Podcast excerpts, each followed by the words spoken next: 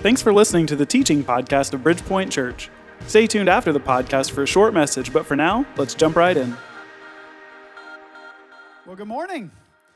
It's great to see you guys today. It's great for all of our Bridgepoint family who's watching online this morning as well. We love you guys. We're excited to be a part of your Sunday morning.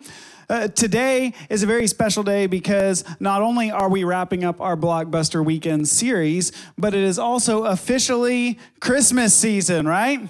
We get to listen to Christmas music, we get to eat Christmas cookies, and most importantly, we get to watch Christmas movies. And I don't know about you, but in our house, we're averaging about like 1.5 Christmas movies watched per day. We always start with the classics, right? You got Die Hard, Gremlins, and then you can go from there. So this morning, we're going to wrap up our Blockbuster Weekend series by talking about not just one of my favorite Christmas movies of all time, but I think it is one of the greatest movies ever made. And that's the movie, It's a Wonderful Life. But before we jump into that, I want to let you guys know about something exciting coming up here at Bridgepoint. We know that 2020 has been a year where there's been a lot of changes, and a lot of things haven't happened like they normally do. In fact, I don't know if your family was like mine. Even our Thanksgiving plans got changed this year. We didn't get to see family that we normally get to see. But I think that at Christmas time, there's some traditions that we love to keep the same. And so we are continuing our annual tradition of having our Candlelight Christmas Eve service on Christmas Eve. We'll have 2 services this year, one at 4 o'clock and one at 5 o'clock. And these are family-friendly services. We do have childcare for ages 3 and under, but everybody else, we invite you to bring your whole family. There's some prizes for the kids. And we are going to do an online service, but we're not streaming this service. It's a completely different service available online for those who are going to choose to attend online. But if you want to attend in person, I got to tell you, we have to limit space because of COVID. And in our 4 o'clock service, we're asking people to reserve seats. The 4 o'clock service is already like 90% full. So if you want to come to the 4 o'clock service,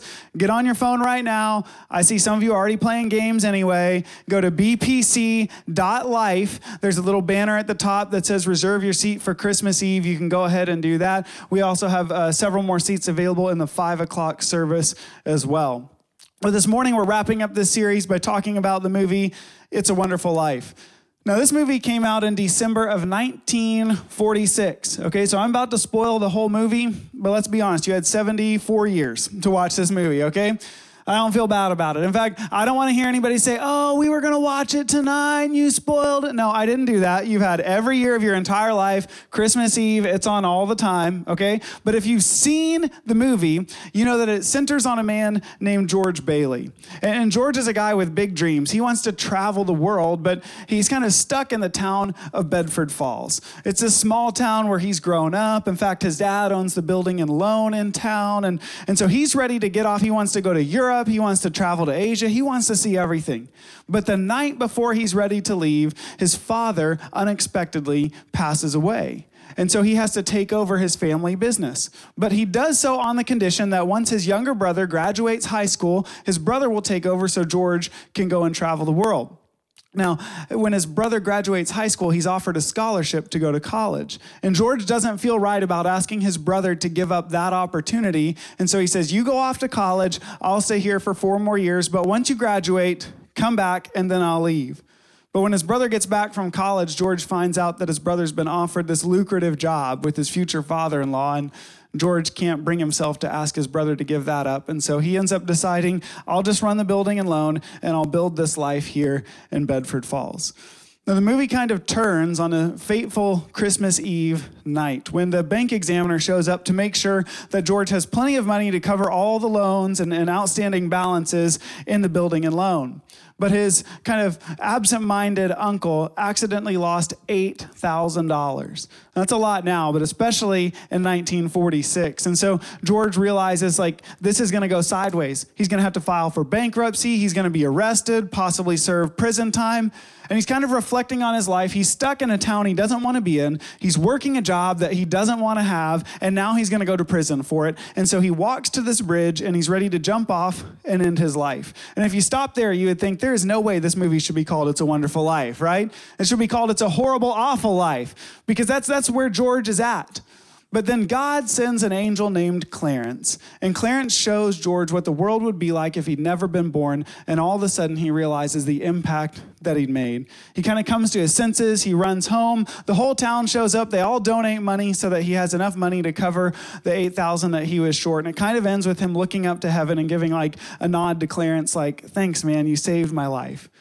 Now I know it's just a movie, but I wonder if George's life had continued, would he look back on that night and think, man, if not for God, I never would have been here. If not for God, I would have jumped off that bridge. You know, I wonder if as his daughters grew up, if he would sit at their wedding and think, man, if not for God, I wouldn't be able to see this today. If his grandkids ran up and jumped in his lap, if he would think, if not for God, I wouldn't get to meet my grandchildren. If his son grew up and took over the business, he would think, if not for God, I never would have seen him fulfill his purpose like that. And I wonder how many of us have had an if not for God kind of moment in our lives. One of those moments where you realize that if God hadn't shown up, things wouldn't have worked out. In fact, this morning, I want to look at an example of an if not for God kind of moment for God's people, the nation of Israel. We're going to be looking at a story found in 1 Samuel chapter 7. If you have your Bibles, go ahead and open to 1 Samuel chapter 7. We're going to jump in to verse 12. Now, we're picking up at the end of the story, so I'm going to read the verse, and then I'm going to give us some context. 1 Samuel chapter 7, verse 12. Afterward, Samuel took a stone and set it upright between Mizpah and Shin. He named it Ebenezer, explaining, "The Lord has helped us to this point." So the Philistines were subdued and did not invade Israel's territory again. The Lord's hand was against the Philistines all of Samuel's life. Okay, what the heck is going on in this story? A little Bible history lesson for you. The Israelites were arch enemies with the Philistines. In fact, all throughout the Old Testament, they're battling back and forth. If you're familiar with the story, David and Goliath, Goliath was a Philistine. And so they have this history where there's really no love lost between them. And the Israelites had just scored a decisive victory against the Philistines. And so the prophet Samuel kind of sets up this stone. He calls it his Ebenezer stone. And that's kind of their if not for God. Like, every time they look at that stone, they would think, man, if not for God, we would have been destroyed. If not for God, we would have been defeated. It reminds me of that old song, Come Thou Fount of Every Blessing. It says, here I raise my Ebenezer. Growing up, I thought it had something to do with Scrooge, but that's not what it's talking about. It's talking about this story right here. It's this moment where the Israelites could always look back and say, if not for God, things wouldn't have turned out the way they did. And I wonder if you're here today and maybe you have an if not for God kind of moment. If not for God, maybe you'd still be in the hospital bed. You know, if not for God, maybe your marriage would have fallen apart. If not for God, maybe your kids would have overdosed. If not for God, maybe your financial state would have been ruined. If not for God, you might not be alive today. I don't know about you, but I know I have those moments in my life. If not for God, I wouldn't be here today. But see, they're not just moments, because it says that God continued to use his hand to keep the Philistines at bay. I know this year it feels like there's a lot of the enemy encroaching in on our territory. And I don't know about you, but I would love for God to kind of take his hand and push my enemies away, kind of push those things to the side. See, it wasn't just a moment. It was this pattern of God protecting his people over and over and over again. In fact, I love what it says in verse 14. It says, the cities from Ekron to Gath, which they had taken from Israel, were restored. Israel even rescued their surrounding territories from Philistine control. There was also peace between Israel and the Amorites. See, the Philistines had encroached on their territory, but after God had set them free, the Israelites went and they reclaimed those cities that had been taken from them. They reclaimed their territory. Not only that, they took new territory. And I want you to know, if you're here today, God has some territory for you to take. In other words, God has some ground he wants you to cover. He's got a purpose and a plan for your life, and he wants you to expand that territory. But here's the reality. For a lot of people, this has been a tough year. And maybe through no fault of your own, no sin, but man, maybe the enemy has just, over the course of the last 11 months, he's taken things from you. Listen, I'm here to declare over you and me today that what the enemy has taken in the last 11 months, that God would give it back to you this last month. Not only that he would give it back, he would give back even more. See, maybe you're here today and you've lost your peace. God can restore it. Maybe you're here and you've lost your hope. God can give it anew. Maybe you're here today and you've lost your marriage. God can heal it. Maybe you're here today and you've lost your finances. God can replace it. Maybe you're here today and you've lost your purpose. God has a purpose for you. He has a plan for you. He has a promise for you. Amen? And listen, we read in Scripture that in Christ Jesus, all of God's promises are yes and amen. That means anything that God has promised you, you can take it to the bank. And I think sometimes we feel guilty about saying that God wants to bless us because we think, well, is that prosperity theology? Listen, I'm not saying that God's going to bless you with a big house and a big bank account and a nice Ferrari. That's not what I'm saying. But I do believe that He is a good Father who wants to bless you. He has good things for you. But the reality is that we read the end of the story here and we think, man, well, I want that. I'd love to have that kind of promise. But what we forget sometimes is that His promises are attached to a process. See, God's promises are always attached to a process. Here's what I mean. Look at the life and ministry of Jesus. Jesus once encountered a blind man, and he said, "What do you want?" And the blind man said, "I want to see." So Jesus spits into the dirt, He makes a paste, He puts it on the man's eyes, and He says, "Go wash this off." The man washed it off, and then he could see. So there was the promise of healing, but there was also the process He went to bring about the healing. Jesus had a friend named Lazarus, and Lazarus passed away. When Jesus showed up in town, Lazarus' sisters came out. He said, "Jesus, if you had been here, this wouldn't have happened." And Jesus said, "Don't worry, I am the resurrection. You're going to see your brother again." They say, "Yeah, well, we know one day we'll see him again." Jesus says, "No, you don't understand. Take me to see Lazarus." So I take him to this tomb, and He says, "Roll the tomb away. Lazarus, come out." And all of a sudden, this man who is dead is walking again. There's the promise of resurrection, and there's the process where Jesus brings about the resurrection. Jesus once encountered some lepers, and He told them, "Go bathe in this pool." They went and washed, and when they came out of the pool, they were cleansed of their skin disease. See, there was the promise of healing, then there was the process of healing. And I think a lot of times we love the promise, right? We love the promises of God. I'm going to claim the promises, but we don't always love the process through which Jesus brings us the promise. See, I kind of intentionally set it up this way. We read the end of the story first because that's where you get the amen in, right? Like, amen, I'm going to take my territory back this year. Amen, His promises are yes and amen. Like, we love that stuff. But it's not as much fun to talk about obedience, is it? In fact, in the church world, I think especially, we get caught up comparing blessings, right? We say, well, why didn't I get blessed financially like that? Why don't I have their marriage? Why don't my kids behave like that? Why don't I get the career like that? And we're so caught up in comparing blessings. Maybe instead of comparing blessings, we ought to start comparing obedience. Because sometimes we want things that we're not willing to work for. We want God to bless us, but we don't want to be obedient to Him. We want the end of the story, but we don't want to live out the beginning of the story. And so the question is, okay, what is that process that we have to walk through? If we're supposed to be obedient in order to see God's promises fulfilled, what does that look like? I want to look back at the beginning of the story now and see what is the process that the Israelites went through in order to receive the promise. Let's look back at verse 2. It says, "Time went by until 20 years had passed since the ark had been taken to Kiriath-Jearim. Then the whole house of Israel longed for the Lord." And I want to stop here for a moment because there's a lot of context to this story. See, in the Old Testament, if you wanted to worship, the Jewish people would go to the temple, because the temple is where you would find the Ark of the Covenant. And that was where God's presence dwelt. In fact, they held this in such high regard, you would never actually pick up the Ark. You would use these sticks to kind of carry it around, because the last time somebody touched the Ark, they died, right? You just don't prance into the presence of God. Like, you treat that with honor and awe and respect. Now, thankfully, because of Jesus, we don't have to go to a building to encounter the presence of God. You don't have to serve on a dream team to encounter the presence of God. We can encounter Jesus anywhere. But in the Old Testament, they would long to go worship where the ark was. But unfortunately, at some point, the Philistines were battling the Israelites, and they stole the ark. And so the Israelites had to go on this journey to fight the Philistines and get it back. Now, our story opens up by saying it's been 20 years since they got the ark back. It's been 20 years since they brought the presence of God back into the community. But here's what I find interesting. They have the presence of God, but they're still fighting the same battles. They have the presence of God, but they're still facing the same enemies. And what this tells me is you can have the presence of God in your life, but not have the power of God in your life.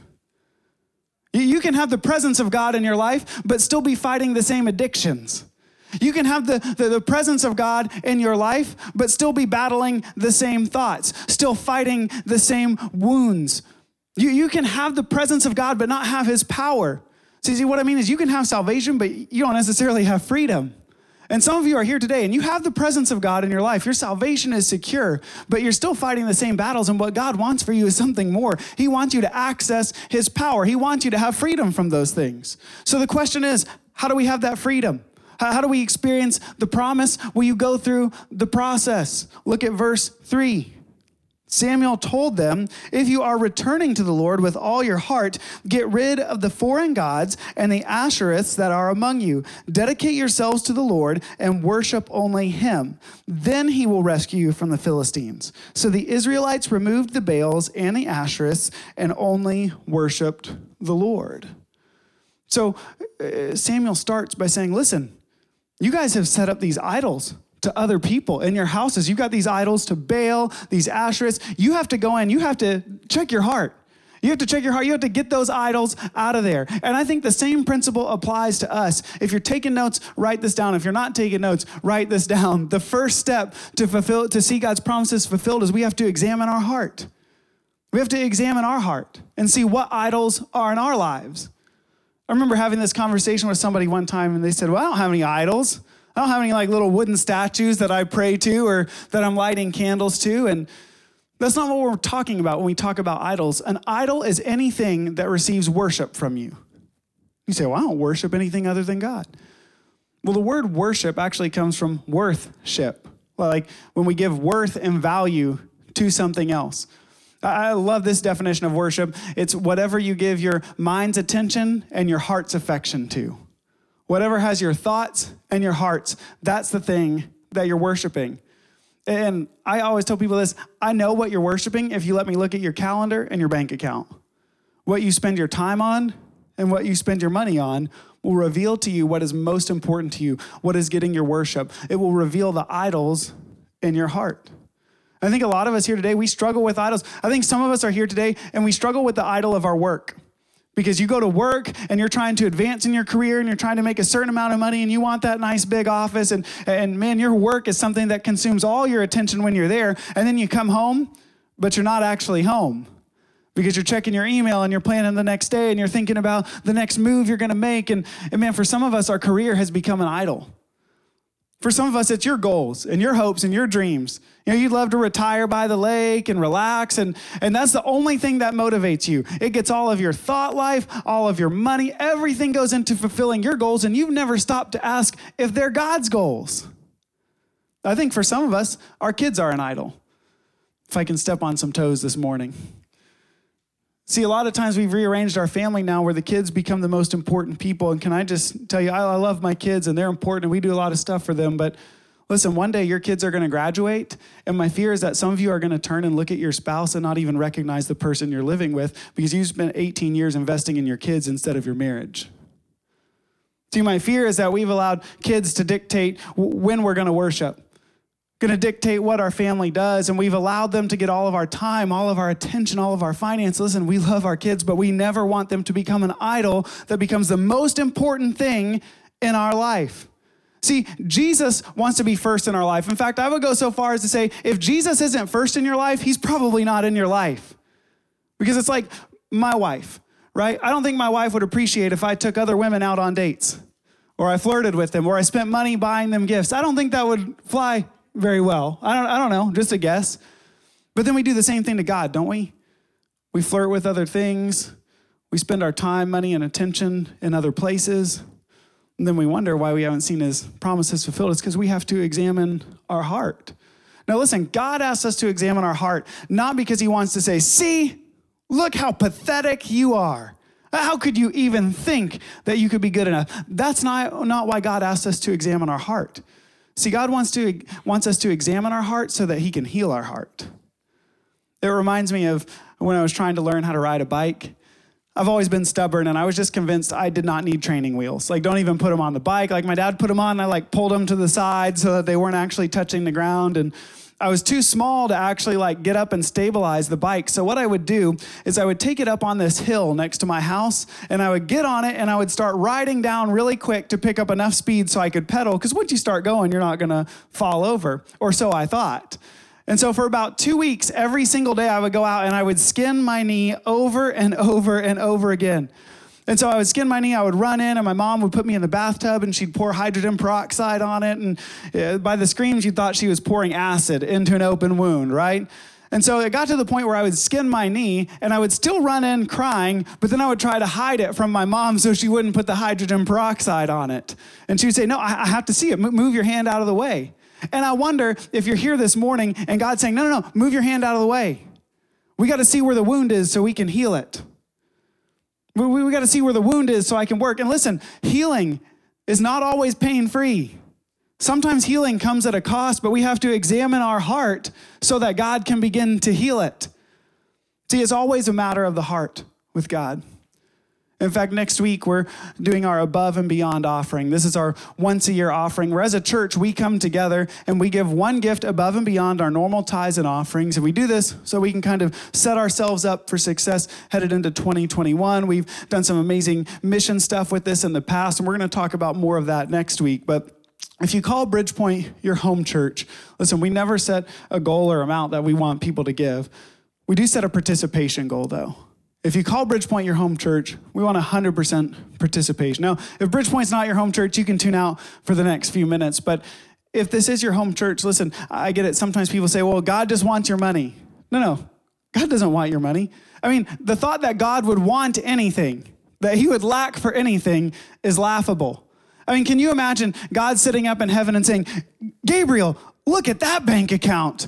Oh, if only we could get a little bit of that. Think of the ministry we could do. You know, God doesn't want your money, but he does want your heart. And for some of us, our finances are caught up in all of our idols. And so he's saying, listen, lay that down so I can have your heart. And I know some of you say, well, I can't really trust the church with my giving. Again, if Bridgepoint's your home church, and you would trust me and our church leadership with your spiritual growth and development, the most important thing in your life, but you cannot trust this church with your finances, then either your priorities are in the wrong place, or I would encourage you to find a church where you can trust enough to give and to serve the way that God has called us to. Because it's never been about giving. It's always been about opening our heart. Every year when it comes time for Above and Beyond, my wife and I, we begin to pray. And I'll just tell you, the first number that I always come up with is like big enough to make me feel good about myself, but not too big that it actually stretches me and makes me uncomfortable. And all of a sudden we start praying, and I'm made aware of all these issues in my heart and all these struggles that I'm dealing with. And by the time we get to next Sunday morning, I'm sure that we'll have kind of come together and figured out what it is that God's calling us to do. But I would just encourage you guys, be praying. Say, God, examine my heart over this next week. Show me the areas that I'm holding on to so we can pursue him and experience all that he has for us. So we got to examine our hearts. We can't stop there. Look at the very next verse, verse 5. Samuel said, gather all Israel at Mizpah, and I will pray to the Lord on your behalf. And when they gathered at Mizpah, they drew water and poured it out in the Lord's presence. They fasted that day, and there they confessed, we have sinned against the Lord, and Samuel judged the Israelites at Mizpah. Now, this is fascinating to me, because what this shows me is that if after we examine our hearts, the next thing we have to do is we have to pour out our water. I mean, did that strike you as odd? That was how they worshiped. They poured out their water. Like, they get there and they're praying and confessing and they're fasting, and all those things may be great things for us to do in this next week as we prepare for Above and Beyond. But then it says they poured out their water. I mean, I just try to put it in modern day context. Let's say you walk in and like halfway through the first worship song, like people take their water bottles and they're like dumping it all over the place, and you're looking around like, these people are crazy. Like, can we get free refills? Like, how does this work?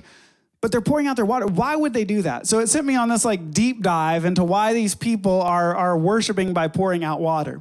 And the more I studied, the more it made sense to me. Because remember, this is the ancient Near East, okay?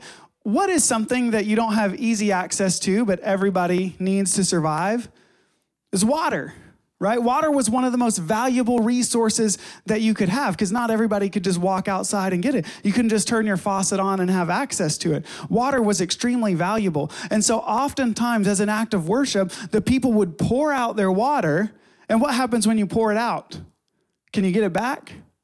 No, it goes in the ground. They say, God, I'm trusting you to supply all my needs. I'm giving out something that's valuable as a way of showing you I'm giving you my life. I'm pouring my life out for you, God. And man, what an amazing thing, because we continue that tradition today when we sacrifice things that are valuable to us to say, God, I'm trusting you to supply all my needs. And it made me think, where else in the Bible have there been instances where people poured out water? And there's this story about Elijah in 1 Kings chapter 18. I'm going to read a few verses in a minute. You don't have to turn there, but write that down. Don't just take my word for it. Study it later. 1 Kings chapter 18. But Elijah's a prophet in the nation of Israel at a very interesting time because they've kind of turned away. They have this king who's a weak king. He's not a strong ruler. His wife is kind of running the show, and she's convinced him to make Baal worship the official religion of the nation of Israel. Now, as a prophet, Elijah's super upset about this. How could you turn your back on God? So he's kind of got this confidence, this some would say arrogance about him. So he says, you know what?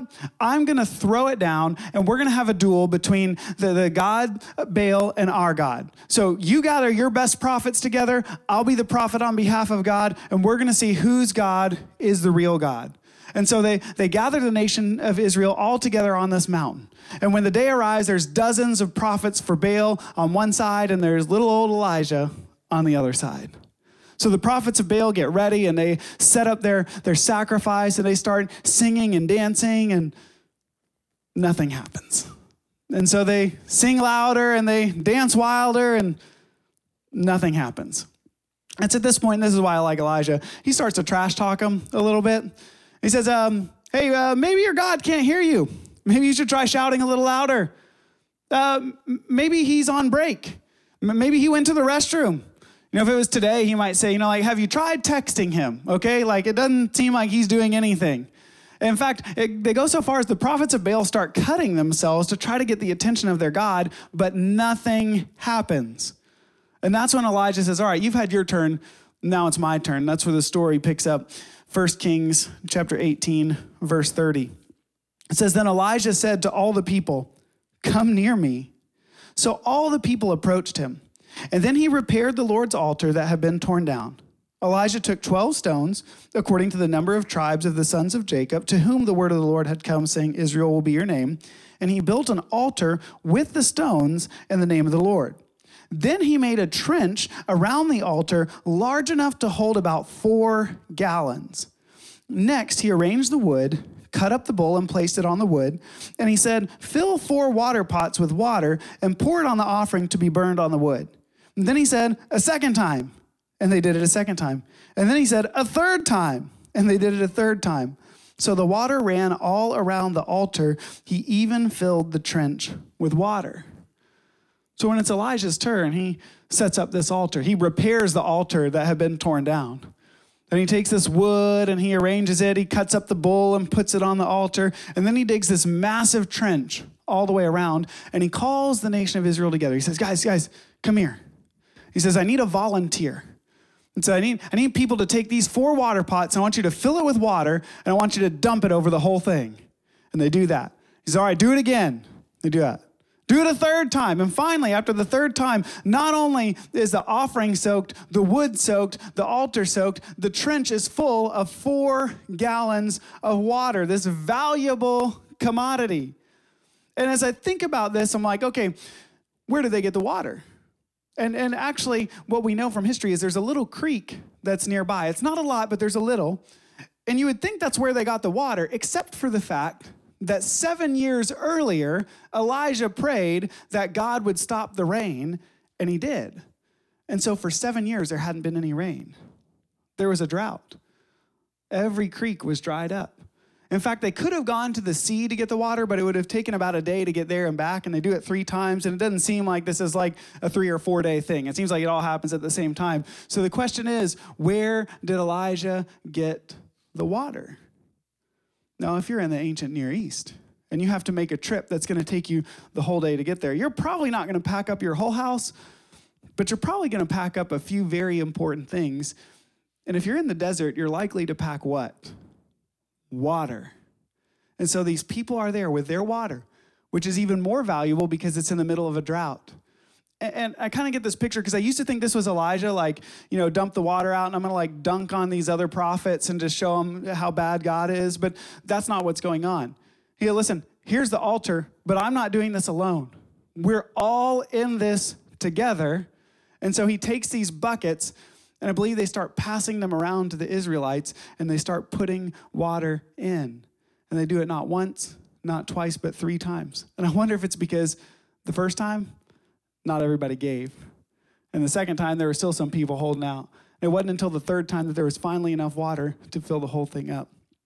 My grandfather was the first Southern Baptist pastor to racially integrate churches in the Deep South. And so a few years after he had left that church, they invited him back for homecoming. Anybody here ever been like to a Baptist homecoming service before? Yeah, a few of us. All right. Woo.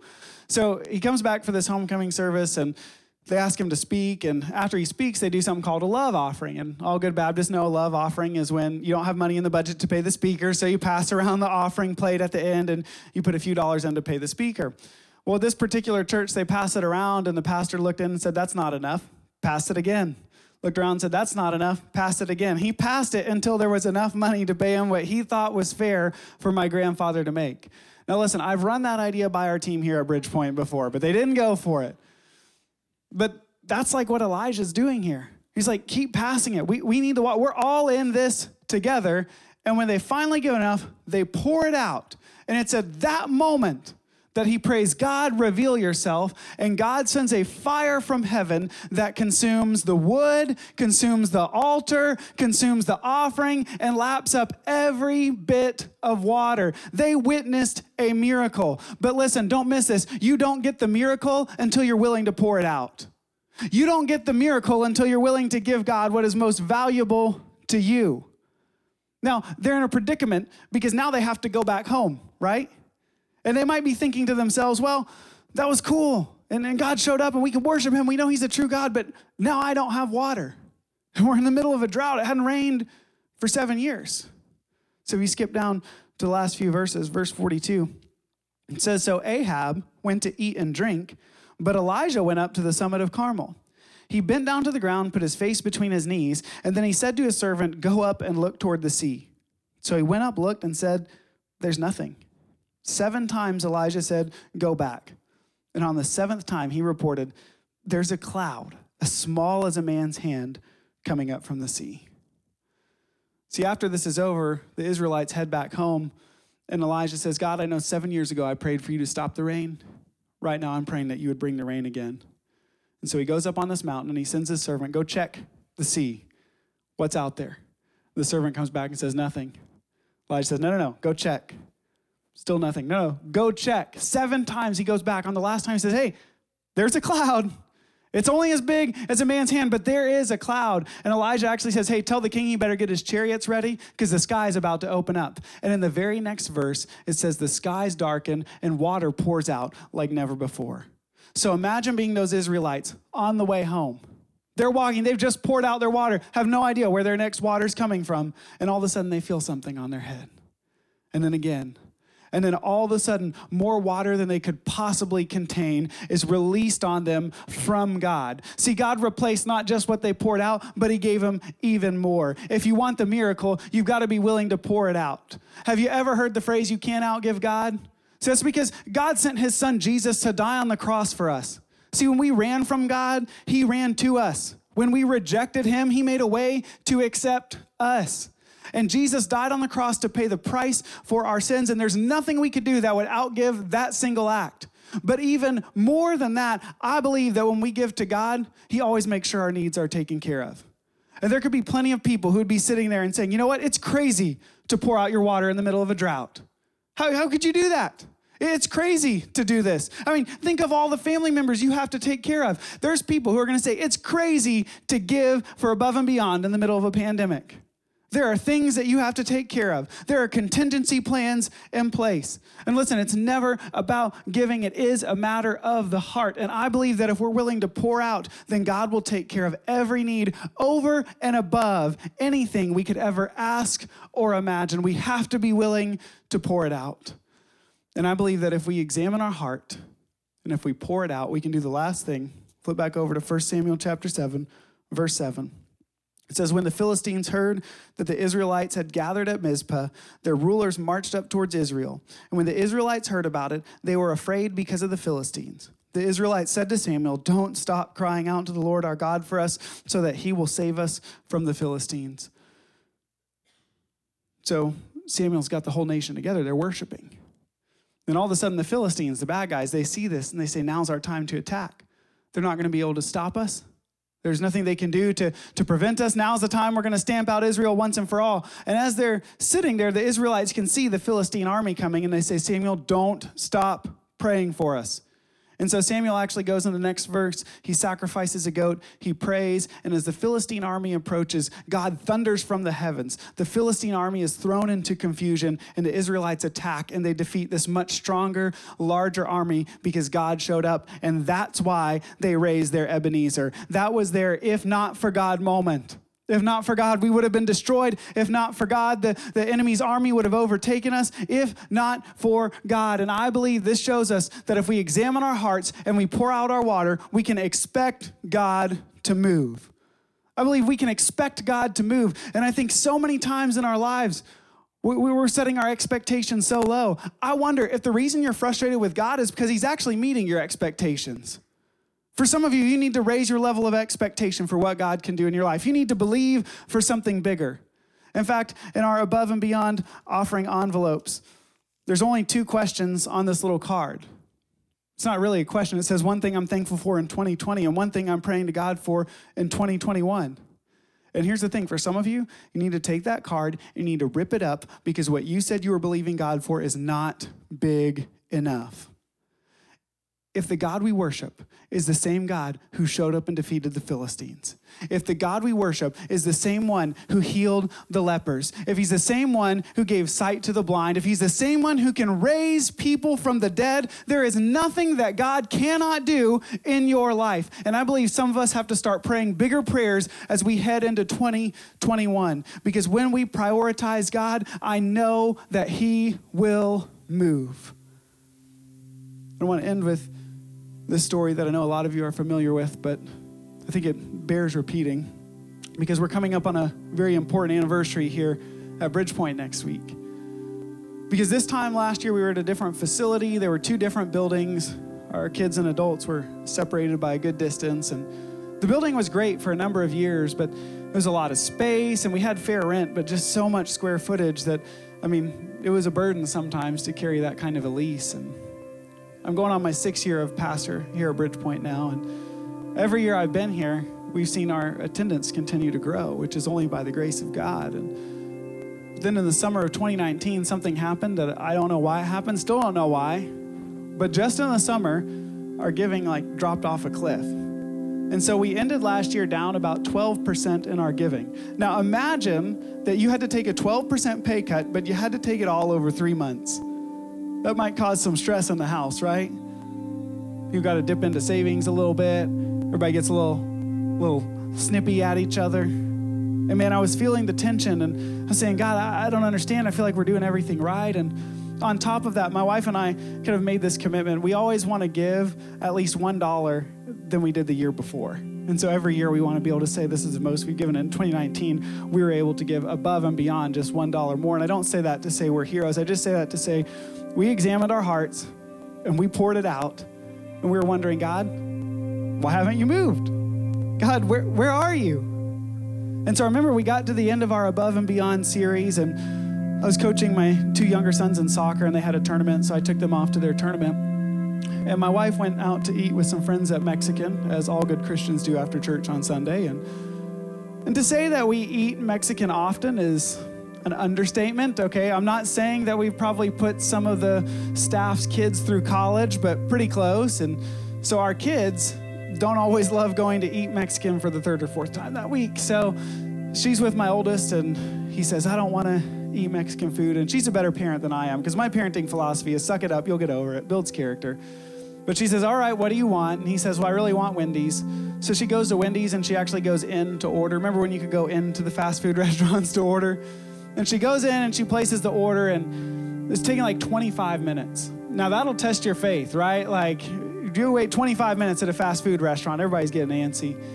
But when I go places, I'm loving the mask thing right now. Like, I don't want people to talk to me or recognize. Just like, let me get in and get out, do my thing. But my wife loves to talk and meet people. And so she's talking to the people next to her, and come to find out they were part of a church that was moving to a different building. And so she came home and told me. And so I actually emailed the next day the pastor of the church. I said, hey, I hope this isn't rude. I know we've never met, but I heard you're moving. Is that true?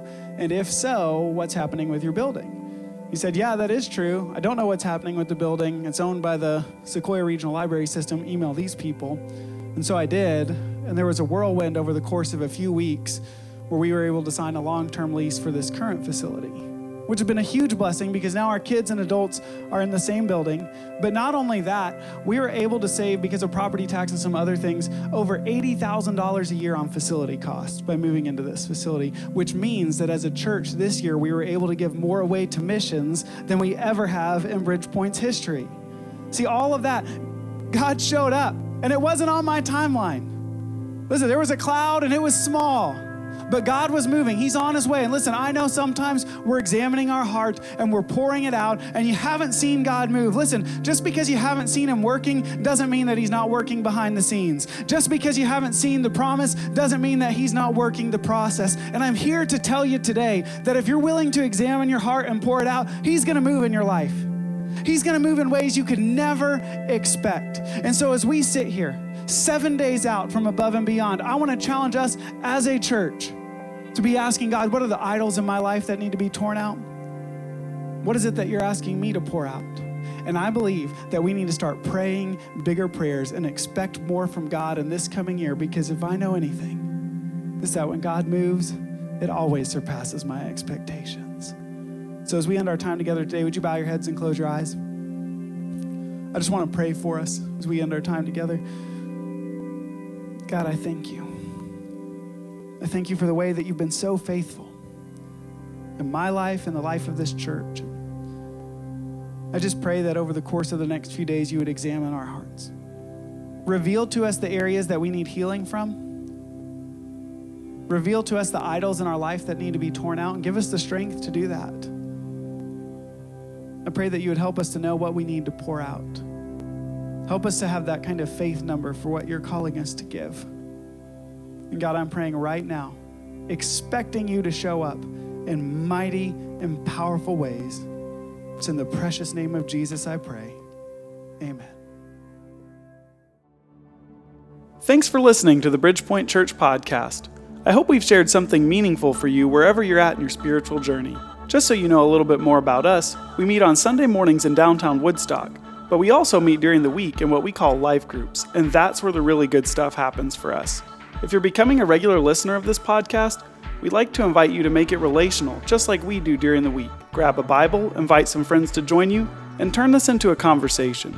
If you're already a regular listener and would like to support this ministry financially, you can do so by visiting us online at bpc.life and choosing the giving option that works best for you. Thanks again for listening.